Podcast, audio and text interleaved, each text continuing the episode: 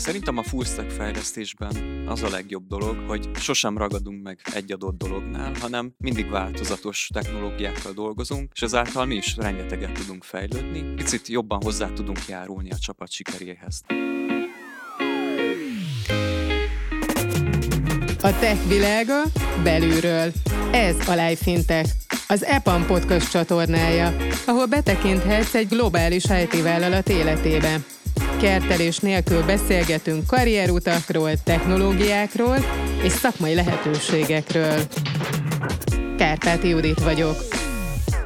Szia Sándor, üdvözöllek a Lifeintech podcast csatornán, ezúttal a Budapesti stúdióból jelentkezünk. Ahogyan megszokták a hallgatók és a nézők, mindig egy rövid bemutatkozással kezdünk, úgyhogy kérlek, hogy te is mondd el, vezest fel, hogy milyen karrierút vezetett az EPA még, és most jelenleg milyen szerepkörben dolgozol itt. Szia Judit, köszönöm a meghívást.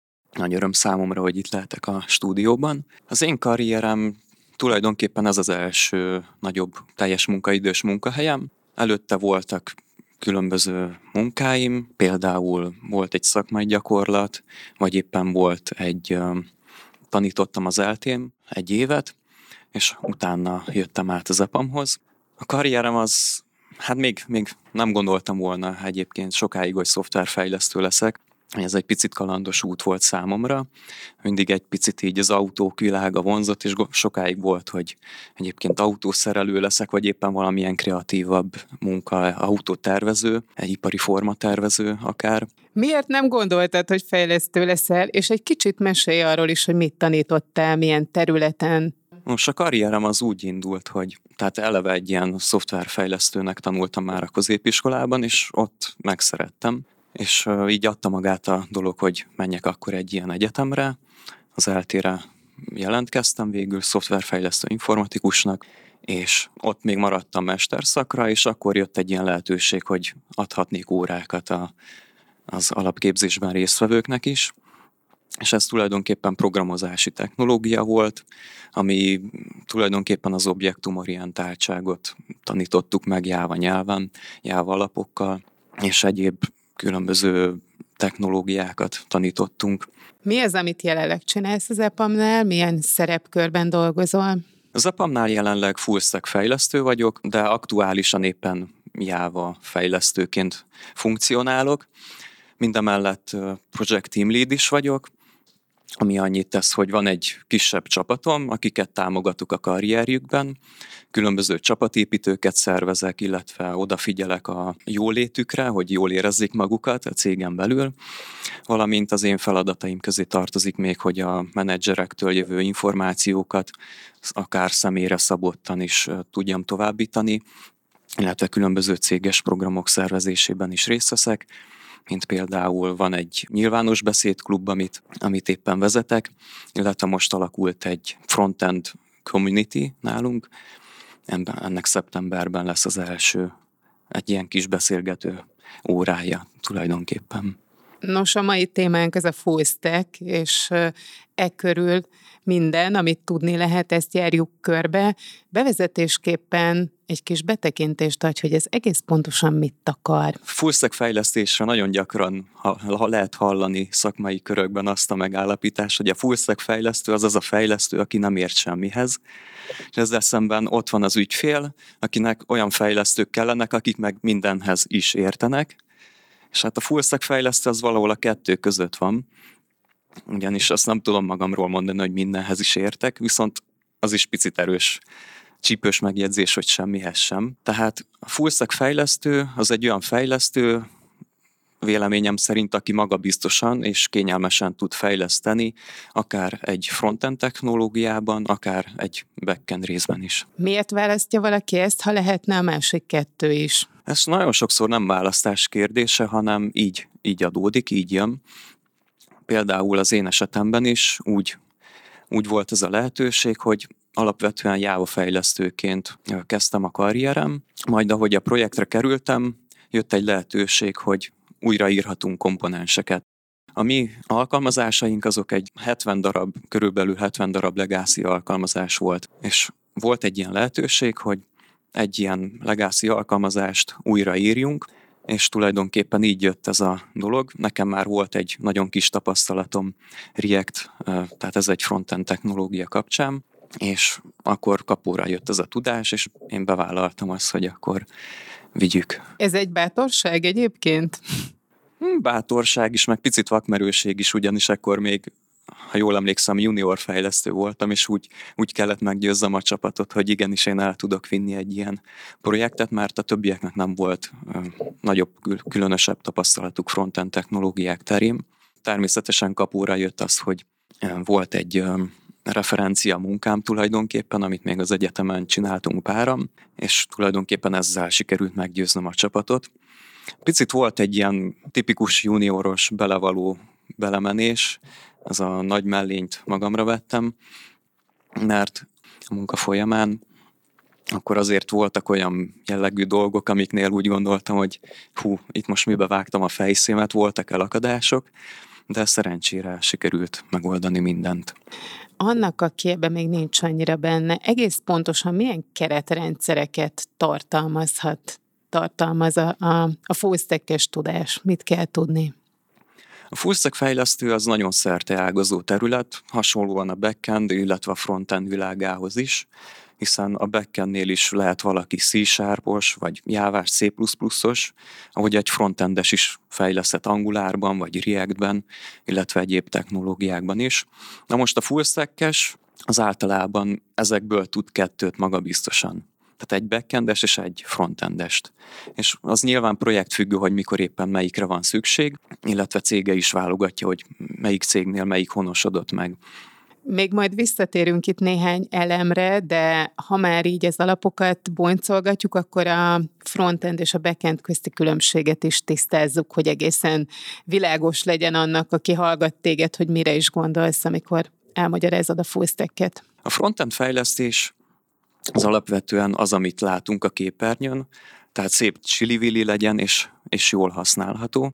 Bizonyára mindenkinek van jó és rossz tapasztalata is, mindannyian láttunk olyan szoftvert, használtunk olyan alkalmazást, amit idegörlő volt használni, és így a fenébe kívántuk az egészet, és tényleg itt a, beugranak akár az Office rage videók is. Tényleg sokszor látni ilyen, ilyen kirohanásokat is, annyira használhatatlan egy alkalmazás, viszont azért tudnak jól sikerülni is. És tehát alapvetően az a célja, hogy egy olyan szoftvert nyújtsunk a felhasználónak, amit egy élmény ránézni, és élmény használni is. Ez a frontend fejlesztésnek lényege ez tömören. Ezzel szemben a backend fejlesztés, tehát az a célja, hogy egy olyan alkalmazást tegyünk le az asztalra, ami a különböző adatokat, amik beérkeznek a frontendről, azokat megfelelően tudja kezelni, különböző műveleteket tudjunk rajta végrehajtani, és ezeket el is tudjuk tárolni megfelelően. Illetve ezekből az adatokból bármikor ki tudjunk nyerni azokat az információkat, amiket a felhasználónak majd meg kell jeleníteni. Így nagyon röviden és tömören erről szól. Ez a különbség is egyben a kettő között. Igen, igen, és teljesen másfajta gondolkodást igényel, ugyanis nagyon más a cél. Tehát a frontend fejlesztés az sokkal inkább felhasználóbarátabb, végeredmény szempontjából. A backend fejlesztés meg sokkal inkább technológia-orientált, vagy úgy is szokták mondani, hogy a business logika van a fókuszban. És egyébként cégenként változik, hogy mondjuk egy full stack developer mivel foglalkozik? Ha meg igen, akkor ezt is kérlek vázolt, hogy az EPAM-nál speciálisan milyen feladatai vannak egy full stack developernek. Ami leggyakrabban változik, az a felhasznált technológiák terén van, sőt ez nem csak cég szintjén, hanem már projekt szinten is különbözik, akár itt az EPAM-on belül is, ugyanis nálunk is vannak, ahol vannak olyan projektek, ahol React-ben kell fejleszteni, valahol pedig az ügyfél kérésére, vagy éppen az adott vállalati kultúrában az, az angulár jobban illik, és tulajdonképpen ez az egyik különbség. A másik különbség még lehet olyan szinten is, hogy mit igényelnek a fullstack fejlesztőtől. Előfordulhat olyan, hogy nincs is kimondva, hogy valaki fullstack fejlesztő, hanem fölveszik backend fejlesztőként, de megkérik rá adott esetben, hogy valamit csináljon meg a frontendem. Tehát ilyen ilyen volt nálunk is azért például. Milyen készségekre van szüksége egy, egy vérbeli fullstack fejlesztőnek? Mi az, ami a te birtokodban is ott van, illetve mi az, amit te is használsz, és amit úgy el tudnál mondani, hogy ha valakinek ezek a tulajdonságai, alapkészségei megvannak, akkor jó eséllyel ez való neki.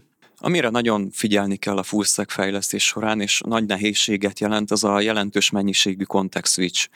Tehát előfordul az, hogy valamikor épp hozzászokik valaki a frontendhez, és már kényelmesen, gördülékenyen tud benne dolgozni, hirtelen a következő sprintben már backenden kell dolgoznia, és mivel jelentősen különböző technológiákról lehet szó, teljesen másfajta gondolkodás kell hozzá. Igazából ez az átállás az egyik technológiáról a másikra, ez, ez bizony időt és energiát vesz igénybe. Mi ez a másfajta gondolkodás? Például a React technológia, a React Library, az egy top-down architektúra, tehát az adatok föntről érkeznek, és ezt passzoljuk tovább a komponenseknek lefelé. A másik ilyen jellegzetessége az, az maga az, hogy JavaScript, tehát egy más típusú nyelvben íródott, más, más, más a felépítése az egész nyelvnek. Tehát, hogy megírjuk a programokat, más építőelemekből rakjuk össze, más szabályokat kell követnünk. Ugyanez backendem, backenden teljesen másképp kell struktúrálni az adott logikát, maga más a nyelv is. Tehát itt mondjuk az én esetemben például mi jávát használunk, és a Java az egy erősen objektumorientált nyelv, ellentétben a React-tel, illetve a JavaScript-tel, ami pedig funkcionális nyelv. Hol és hogyan kapcsolódik ez a két terület össze a fejlesztés során? Ha nincs full stack fejlesztő, akkor a frontend és a backend developereknek sokat kell kommunikálniuk egymással, mégpedig azonokból kifolyólag, hogy az API-t hogyan írják meg, és a két komponens kommunikációja hogyan zajlik egymással, ugyanis itt, itt nagyon sok félreértés lehet, illetve ami adott esetben a backendnek kényelmes, és megcsinálják mondjuk maguktól, az lehet, hogy a frontenden nagyon sok munkát fog igényelni. Ezért is jó egy full stack fejlesztő, ugyanis egy full stack fejlesztő belelát mind a frontend fejlesztés rejtelmeibe, mind a backend fejlesztésbe, és ezért például egy ilyen közös protokollt tehát egy, egy API-t jobb, sokkal jobban meg tud tervezni. Tehát mondhatjuk azt, hogy egy full stack developernek tulajdonképpen tágabbak a lehetőségei a szakmában. Igen, ez is igaz, hiszen adott esetben el tud helyezkedni mind backend developerként, mind frontend developerként, vagy akár full stack fejlesztőként. Tehát egyfajta kaméleon ebben a társadalomban. Mondhatjuk, igen. Egy ilyen svájci bicskaként jellemezhető. Ez jó hasonlat. Ha már a kooperációt mondtad, akkor, akkor beszélj kérlek arról, hogy kikkel kell együttműködnie annak, aki, aki egy projekten full stack developer. Adott esetben saját példádból is kiindulhatunk, hogy egy-egy projekten kikkel kooperálsz. A mi projektünkön Egyrészt a többi fejlesztővel kell együttműködni, ugyanis le kell osztani egymás között a szerepeket, hogy ki mit fejleszt, ki tervezi meg, ki az, aki inkább másban segítkezik, illetve beszélni kell a business analyszttel, hogy a követelményeket letisztázzuk egymás közt, illetve ugyanúgy beszélni kell az ügyfélel, adott esetben demozni, hogy amit elkészítettünk, az éppenséggel tudjuk prezentálni és bemutatni, hogy hogy haladt a projekt. Mm, tulajdonképpen egy full fejlesztőnek a kommunikációja vagy együttműködése a többiekkel az nem különbözik optimális esetben attól, amivel egy átlagos fejlesztő találkozik. Akkor itt megemlíthetjük, és már ki is emeltél néhányat, hogy melyek azok a, azok a soft skill-ek, amikre szüksége van a speciális tudáson kívül. Igen, illetve itt még megemlíteném másik soft skillnek, hogy az, aki full stack fejlesztésre adja fejét, annak szeretnie kell szerintem ezt a változatosságot, ugyanis én személy szerint, hogyha egy valamiben fejleszek, vagy csak full, csak frontend, vagy csak backend, akkor nagyon hamar meg tudom unni, és nekem ez nagyon jól jön, hogy jó, most akkor kicsit csináljunk mást, most tudunk, tudunk frontendezni, és majd picit megunom, vagy vagy egy kis változatosságra vágynék, akkor vissza tudok térni backendre. És ez a fajta változatosság, ez, ez nekem nagyon fontos, főleg így a szoftverfejlesztés területén, ami szerintem egy picit monoton munka is nagyon könnyű elveszni a mókuskerékben. Milyen napi feladataid vannak? Milyen feladatokat lát el az, aki ebben a szerepkörben kezd el dolgozni? Hogyan képzelheti ezt el valaki, aki ezt meg nem csinálta, és csak keresgéli a helyét a szerepkörök között, merre induljon? Alapvetően én ezt úgy írnám le, hogy egyfajta kombinációja a backend és a frontend developernek, hiszen egy-egy adott sprintben, ha éppen sprintekben dolgozunk, akkor előre fölvesszük azt, hogy min is fogunk dolgozni, és egy adott sprintben nagyon ritka az, amikor különböző technológiákkal foglalkozunk. Tehát vagy frontendezünk, vagy backendezünk, és ez projektmenedzsment szempontjából is lényeges, hiszen nagyon ritka az, amikor egy backend fejlesztés hasonló sebességgel zajlik, mint a frontend fejlesztés. Tehát picit mindig el vannak csúszva egymástól, és ezért is jó, a, ha van egy full stack fejlesztő a csapatban, hiszen akkor attól függően, hogy melyik van lemaradva, mindig át tudjuk picit csoportosítani az erőforrásokat a csapaton belül.